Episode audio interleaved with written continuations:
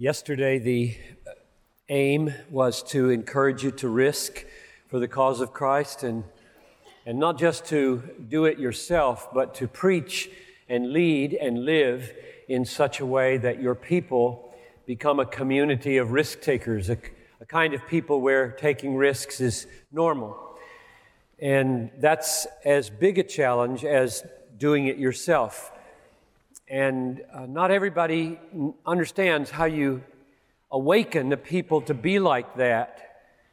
And I want to just say one more comment on that as a transition because today the focus is on encouraging you to persevere or to endure or to last in hard places and hard situations.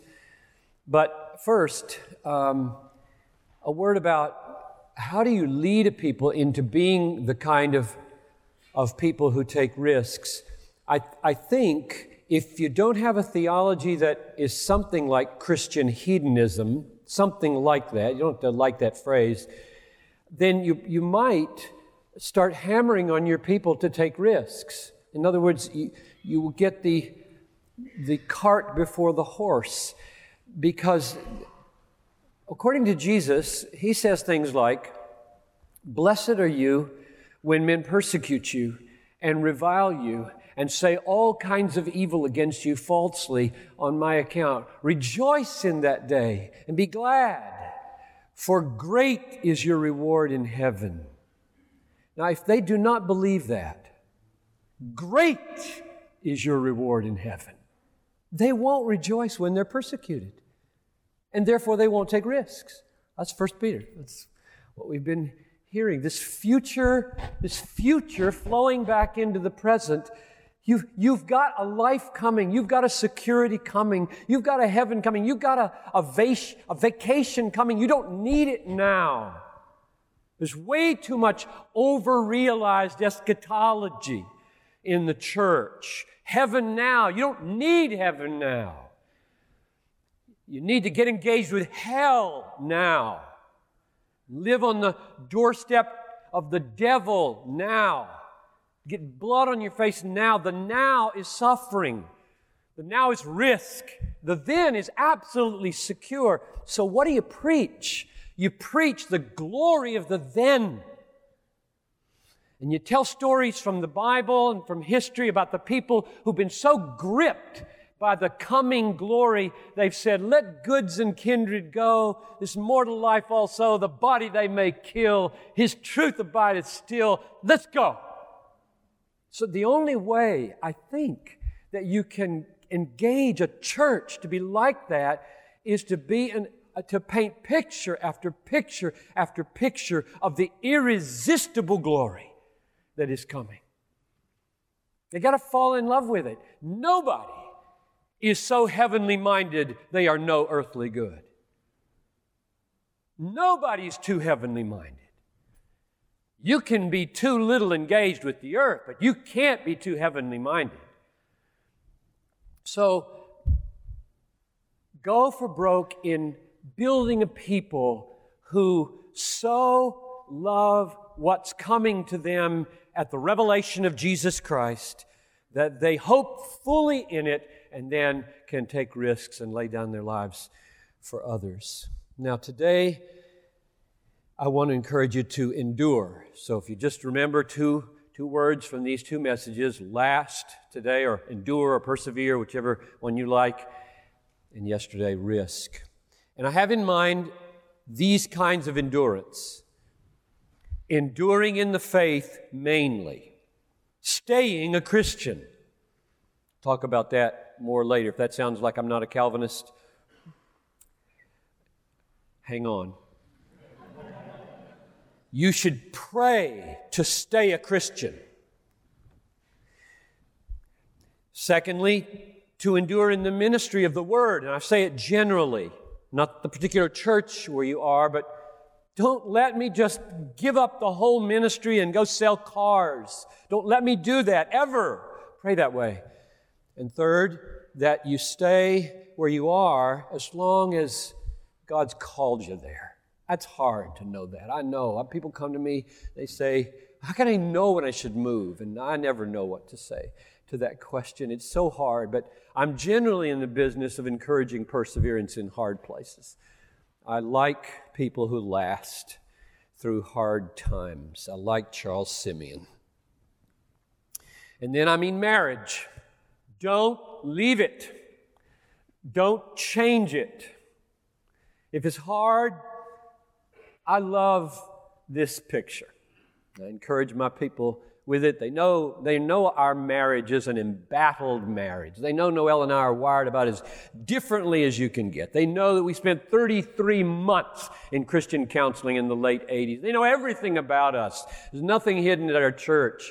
And I love to stand up and say, you know, one of the visions that I expect to have, God lets me live, and want to have is to be at a little restaurant on the north shore of Lake Superior, just above Duluth, with little bushes and little birds jumping around on them, and, and the expanse of the largest freshwater lake in the world just a few feet away. At the age of about 78 or 79, looking across the table at my wizened wife and looking into her eyes and smiling with tears running down my face and saying, We made it. I love you so much. We made it. Don't you want to say that? When you're 40, you feel like, I can't, just can't do this. Well, you can. And this sermon is to, is to help you dream a dream of perseverance and the sweetness that will be. You know, we live in a time when lasting is not a virtue. Enduring in your job, enduring in marriage, enduring in a church, enduring in a friendship, all of which are trouble. It's just not a virtue because we can change so easily. Change clothes, change wives, change churches, change jobs, change where you live. In, in the West, the, the people who built this church, they never dreamed about change. You know, it could be a blacksmith from the day they were born or whatever. You know what I'm talking about. We live in a day of incredible change, and I'm, I'm just kind of swimming against the tide here, trying to encourage you that there's some glory and joy in sticking it out. So, the answer to the question of how you endure is sustaining grace. Persevering grace, if you like that old word. Enduring grace. Grace. And so, what I'm going to do is define it, and then I'm going to give about three or four illustrations of it, and then I'm going to take you to a text in Jeremiah and unpack it in whatever, whatever time we have left. So here's my definition, and I put it in a poem. It's a four line rhyming poem. Sustaining grace. Not grace to bar what is not bliss, nor flight from all distress, but this the grace that orders our trouble and pain, and then in the darkness is there to sustain. Now, I'll probably repeat that five more times in this message, and that's my definition of the grace that you may count on to enable you to endure in all those areas. Not grace to bar what is not bliss, but flight from, nor flight from all distress, but this, the grace that orders our trouble and pain and then in the darkness is there to sustain. That's what I count on. And that's what has worked over the years. So here's some, some uh, illustrations of what I mean. Bob Ricker was the president of the Baptist General Conference for about 15 years. That's the little denomination that I'm a part of in the United States. And he came to our church to preach at the 125th anniversary of the church in 1996. And he told the story of his daughter about 10 years earlier driving down the road as a teenager and having a terrible car accident and being thrown from the car and not breathing and turning blue on the side of the road and a car came up behind, and a doctor was in the car. And the doctor had in his pocket one of those emergency tracheotomy type deals. I don't quite understand them. And this doctor had the courage, against all possible malpractice suits, to actually stab her in the throat and saved her life. And then he said, a, a year ago, I think, a year or two ago, I did her wedding. And she was gorgeous with her wedding gown, except she had a big scar here.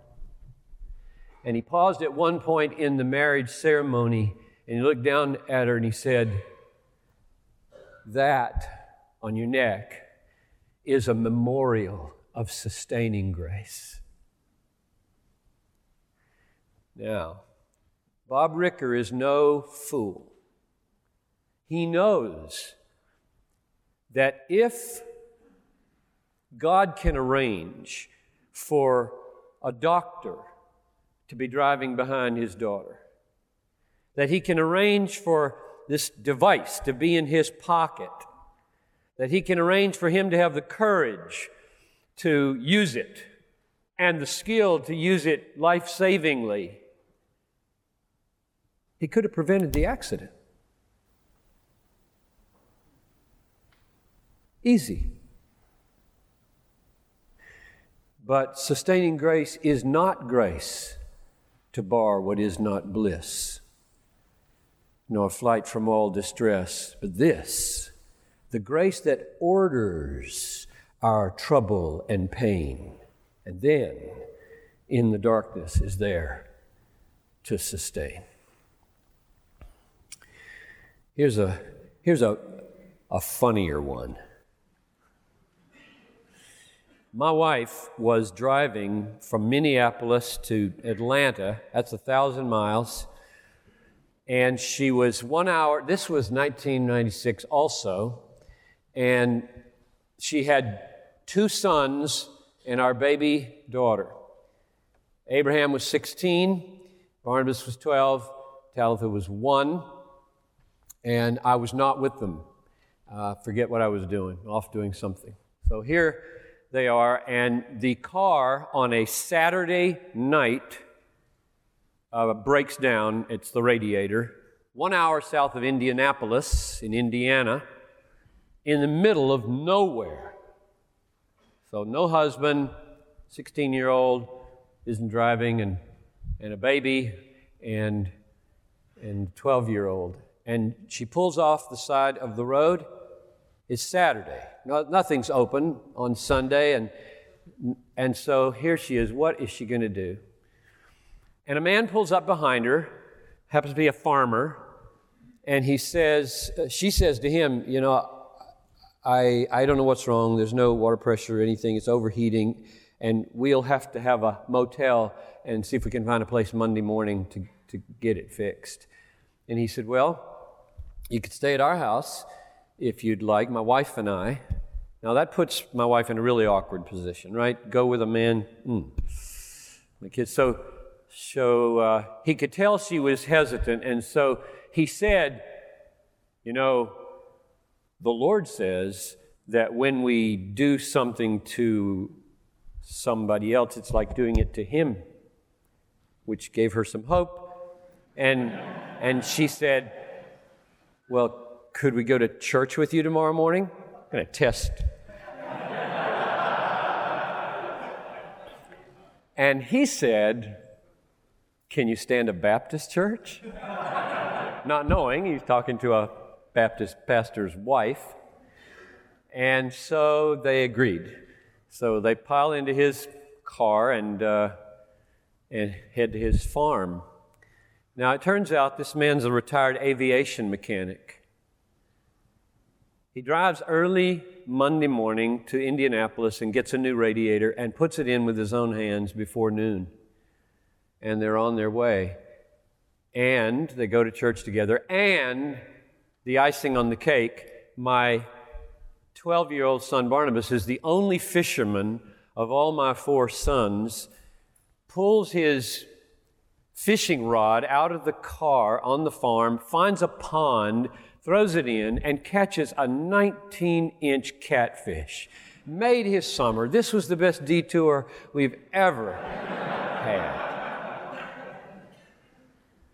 And of course, if God can arrange for there to be a farmer who's a retired mechanic, who is generous, who's a, a Baptist, who has a, a pond with a 19 inch catfish arranged to bite onto a 12 year old's worm. He could have spared the radiator. Just a piece of cake. There's just not the least difficulty of, of God sparing my wife that trouble. But sustaining grace is not grace to bar what is not bliss, nor flight from all distress, but this, the grace that orders our trouble and pain, and then in the darkness is there to sustain. One more, and then we go to the text. You, you, sometimes it's good to put your stories at the front, but we won't talk about homiletics, we'll just do it. Um, this one's not funny. In our church, there was a summer in which there seemed to be an epidemic of babies born with profound disabilities. Four of them. It just shocked the church. One baby born with no eyes, no eyes in his eye sockets. One baby born with 40% of his brain, and so on. And one of those dads, who's gloriously engaged in the work now uh, and, and not bitter at God at all, he said to me, you know, John, it would, it would have been easier had Jesus not healed so many people, but had just gone around helping people cope. And I said, You know, that is what he did often. And the clearest example is 2 Corinthians 12, where he gave Paul a thorn in the flesh and Paul cries out, Please take it away. It hurts. Please take it away. It hurts. Please take it away. It hurts. And he hears, No, no, no. And then he says, My grace is sufficient. That's what I told him. You got to be patient with people when they had a baby with no eyes. Got to give them a lot of space to, to be okay with that. And he is. He's autistic as well, to boot, we now find. And he's in our nursery, he's in our, he's in our youth ministry. He's 10 now. And the whole church wants to make a place for Paul. And so I say, in one word or another, over and over again to our people sustaining grace is what you need to last in marriage with a child with a profound disability that will change the rest of your life. You will always be serving this child until one of you dies. You didn't bank on it, you didn't count on it, it's not what you planned for, and it's changed absolutely everything in your life. Because sustaining grace is not grace to bar what is not bliss nor flight from all distress, but this the grace that orders your trouble and pain, and then in the darkness is there to sustain. Would you open your Bibles to Jeremiah 32?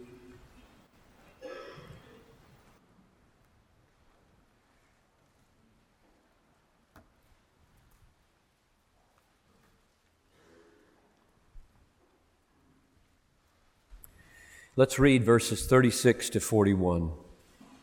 This is the text I choose to illustrate sustaining grace, persevering grace, keeping grace. Now, therefore, thus says the Lord, the God of Israel, concerning this city, that's Jerusalem, of which you say, It is given into the hand of the king of Babylon by sword, by famine, and by pestilence. Behold, I will gather from all the countries to which I drove them in my anger and my wrath and in great indignation. I will bring them back to this place, and I will make with them, I will make them dwell in safety and they shall be my people, and I will be their God. I will give them one heart and one way, that they may fear me forever, for their own good and for the good of their children after them. I will make with them an everlasting covenant that I will not turn away from doing good to them, and I will put the fear of me in their hearts, that they may not turn from me. I will rejoice in doing them good and I will plant them in this land in faithfulness with all my heart and with all my soul.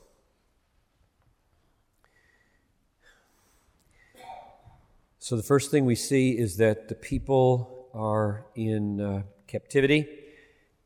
Verse 36 Now, therefore, thus says the Lord God of Israel concerning this city, this whole city, of which you say, and they're right in this, it is given into the hand of the king of Babylon by sword, by famine, and by pestilence. That's true. God did give it into the hand of the king of Babylon. That's a true statement, but it's not the last word. God will get the last word. Verse 37 Behold, I will gather them out of all the lands to which I have driven them Grace does not bar what is not bliss. I drove you there. In my anger, my wrath, and in great indignation, and I will bring them back to this place and will make them dwell in safety. So God declares, He did it. I have driven them there. Sovereign grace is going to triumph. Sustaining grace is going to triumph. But it did not keep the captivity from happening. Now, the really personal question I have when it comes to watching God work with Israel in the Old Testament is to wonder whether we can individually say, God will always bring me back. If He sells me into captivity of some season of suffering or even doubt, can I say, He'll always bring me back? How, how can I be sure? I, as a reformed lover of sovereign grace, I love to ask skeptical people about those doctrines of grace. So, what makes you think you're going to wake up and be a believer tomorrow morning? What, what is your assurance that you're going to wake up and trust Jesus in the morning? You think left to yourself you would? You think willpower will do it? Do you ever sing, Oh, to grace, how great a debtor daily I'm constrained to be? Let thy goodness like a fetter. What's another word for fetter? Chain. Let your goodness like a chain bind my wandering heart to thee. Do you ever pray that, Arminian?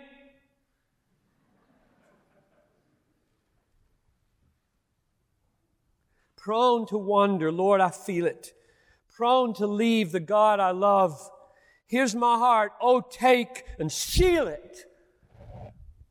Red hot, molten lead that cannot be broken. Seal it. This is all prayer. Prayers like this all over Psalm 119. Incline me to you. Keep me. Save me. Preserve me. Pastor, do you pray this regularly? Keep me in this ministry. I've prayed it a hundred times. Don't let me quit. Please don't let me quit. Don't let one of those dark moments be the last moment. Please do whatever you have to do to get me through those moments. There will be light on the other side, but I feel like quitting. Don't let me quit. You pray like that, pleading with God to hold on to you. Wake you up a believer, wake you up loving Jesus in the morning. You don't, you don't make yourself love Jesus. That's a work of God, a work of grace. So I pray, keep me, preserve me, defeat every rising rebellion, overcome every niggling doubt, deliver from every destructive temptation. Oh, this pornography issue. Killing pastors all over the place, killing their souls, if not their ministry. And eventually it will be their ministry. How subtle it is. How many ways you can get there without going there. Oh, set yourself up I will gouge out my eye. I will cut off my hand. God, do it. Do whatever you have to do. Strike me blind rather than let me compromise my soul. Blessed are the pure in heart. They will see God. I want to see you. Please make me pure. Keep me from pornography and many other such keeping, preserving, holding prayers? Do you pray that way? Do you cry out day and night, keep me, help me to last, help me to persevere in the faith, in the purity, in the church, in the work? Yes, we should. We should pray that way. And uh, I never have, never have understood people who translate Reformed theology into prayerlessness or evangelizationlessness. Never, ever, ever have I had the least emotional resonance with those kinds of arguments at all. It all works the other way to me. The only reason to pray for my son when he was away was that God could save him. He can't save himself. He's blind as a bat. But God can save him. I can't keep myself a Christian. I can't stay pure. God can do it. That's why we pray. We cry to him. Act on behalf of your name and spare me from making shipwreck of the ministry in your name. So plead with him for it. And now here's the ground of your confidence. Let's read verses 38 to 41. I'll make four brief points. And they shall be my people. I'm answering my question I raised about five minutes ago. Can, can I personally take this text and get confidence that I'll stay a Christian and come back from my Babylonian wanderings. Here's my, my, my hermeneutic here. I, I don't know if I need to say this in a group of pastors, but I will anyway. My hermeneutic for saying yes to that is that this is clearly new covenant promise. Hope there's no argument there. This is new covenant promises. And Jesus said, This cup is the new covenant in my blood. Therefore, Jesus, by his blood, bought those promises for all who are in him.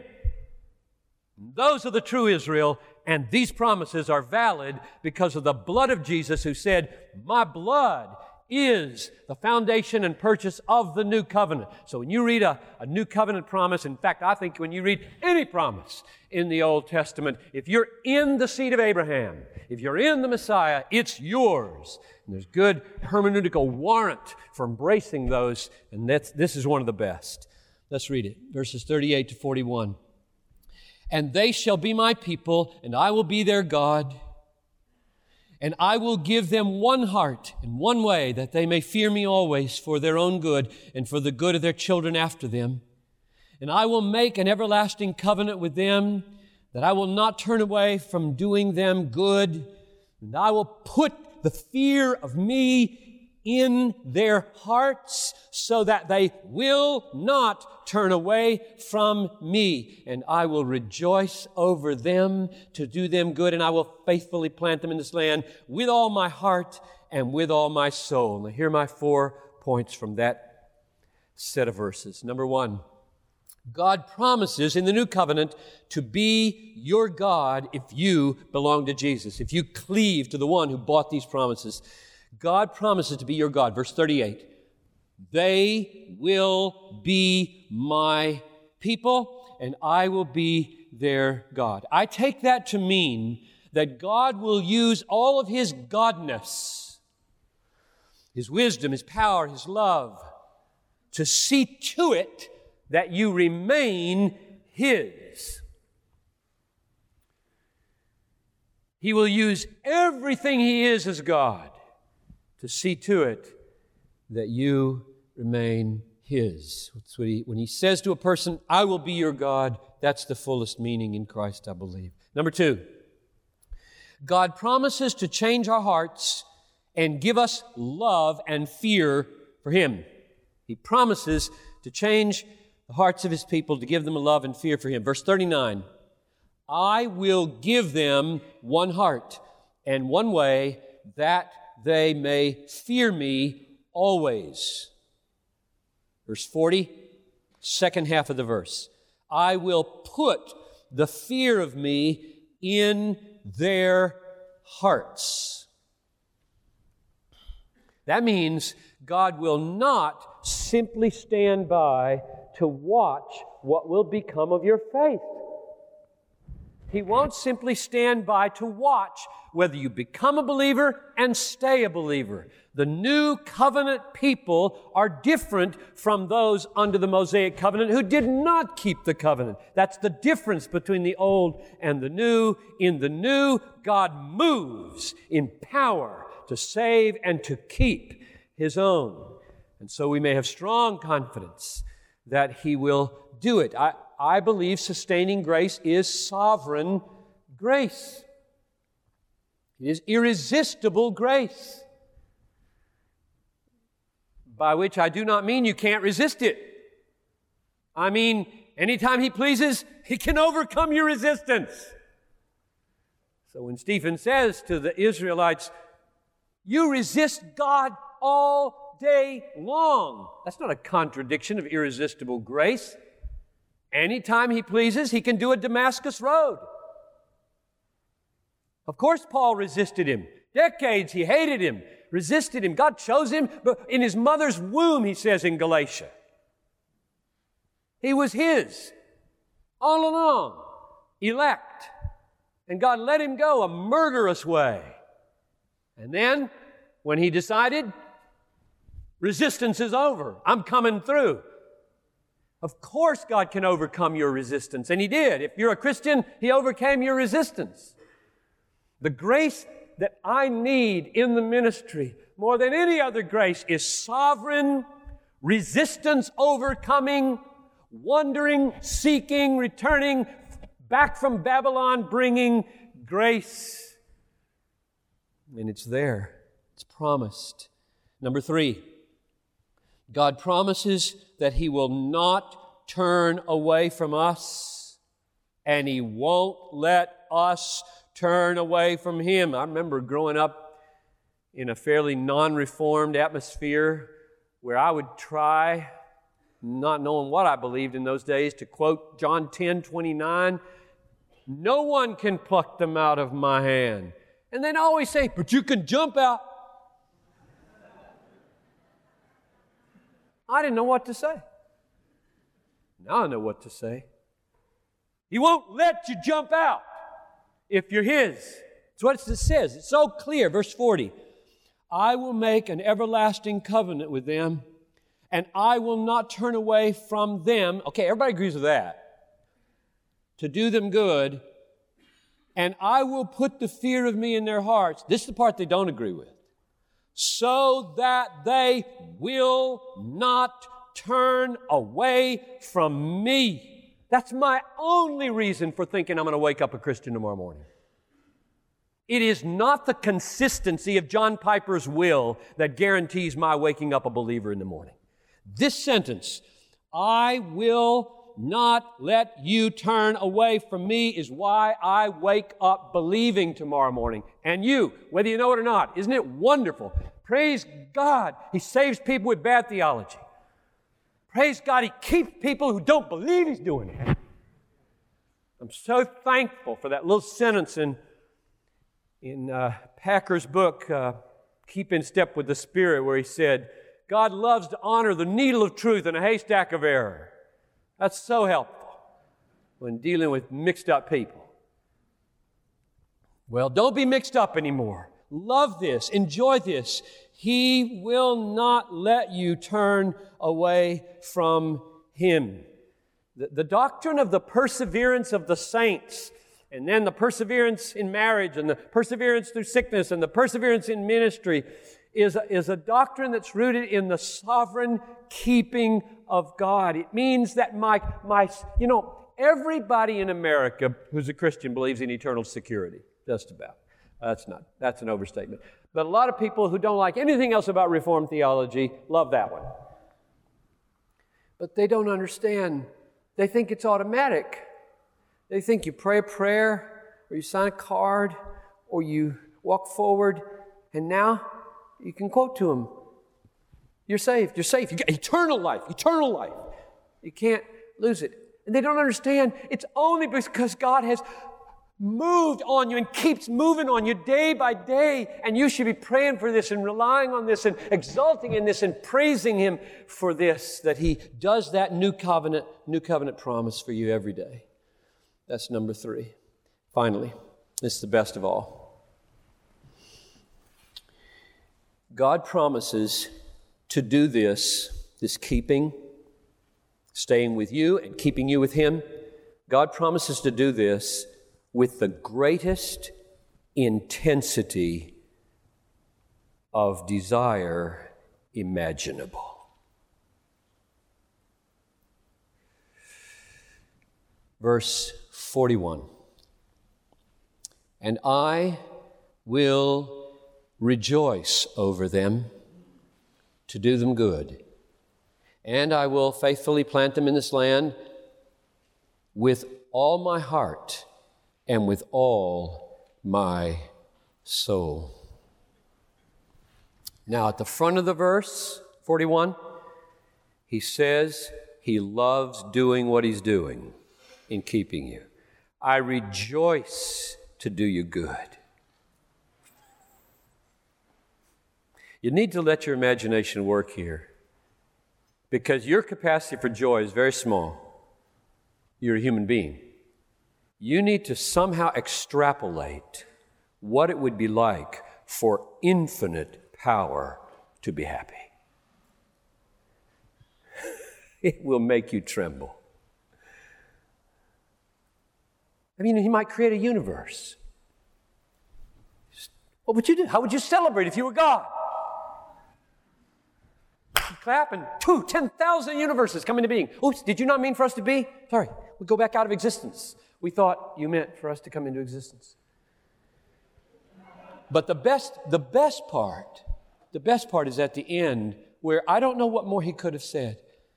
I not only rejoice to do you good, I rejoice to be sustaining and helping for you. I do it with all my heart and with all my soul.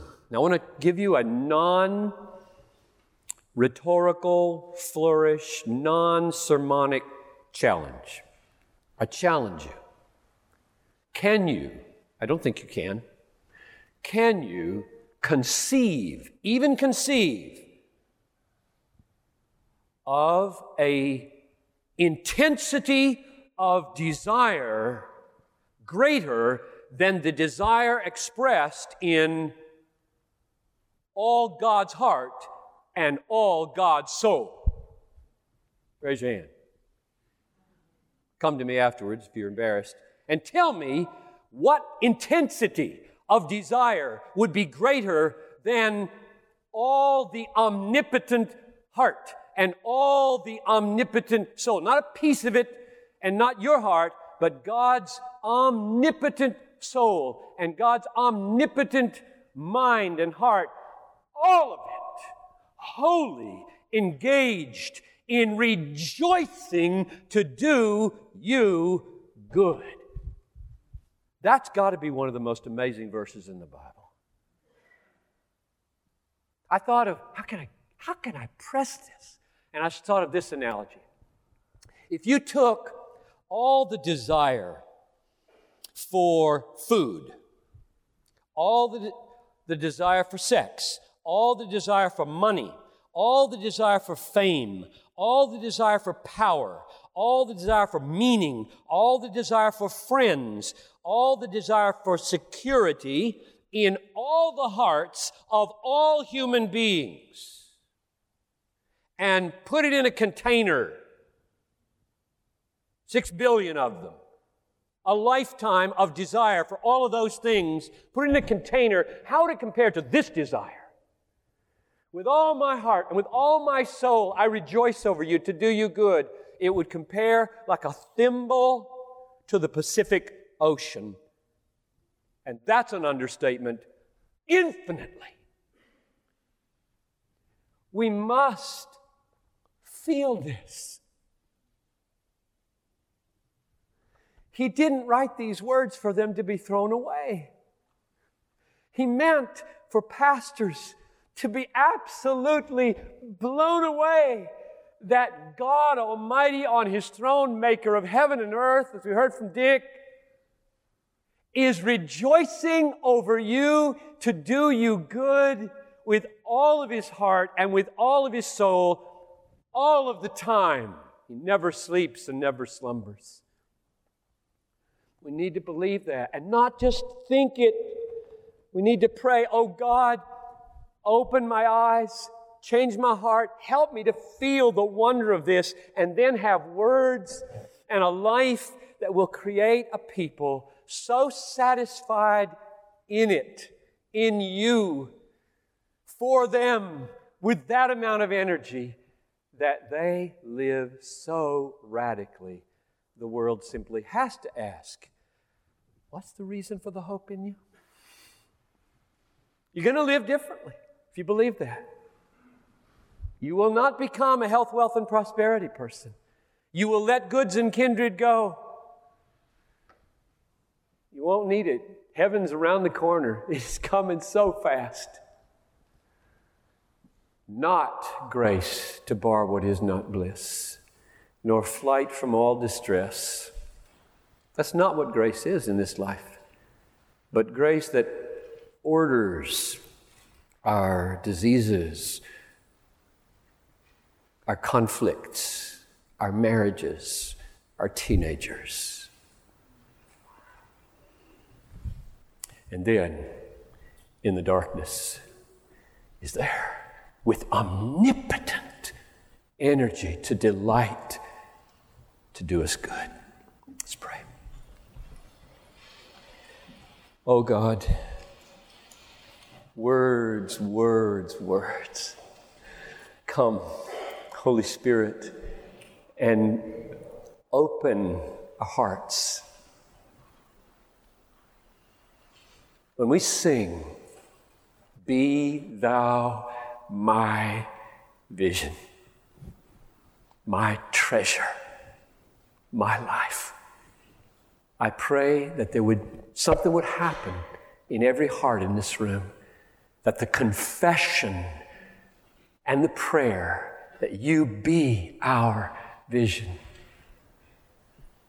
would have an effect on us that would help us to last and help us to risk. I ask this in Jesus' name. Amen.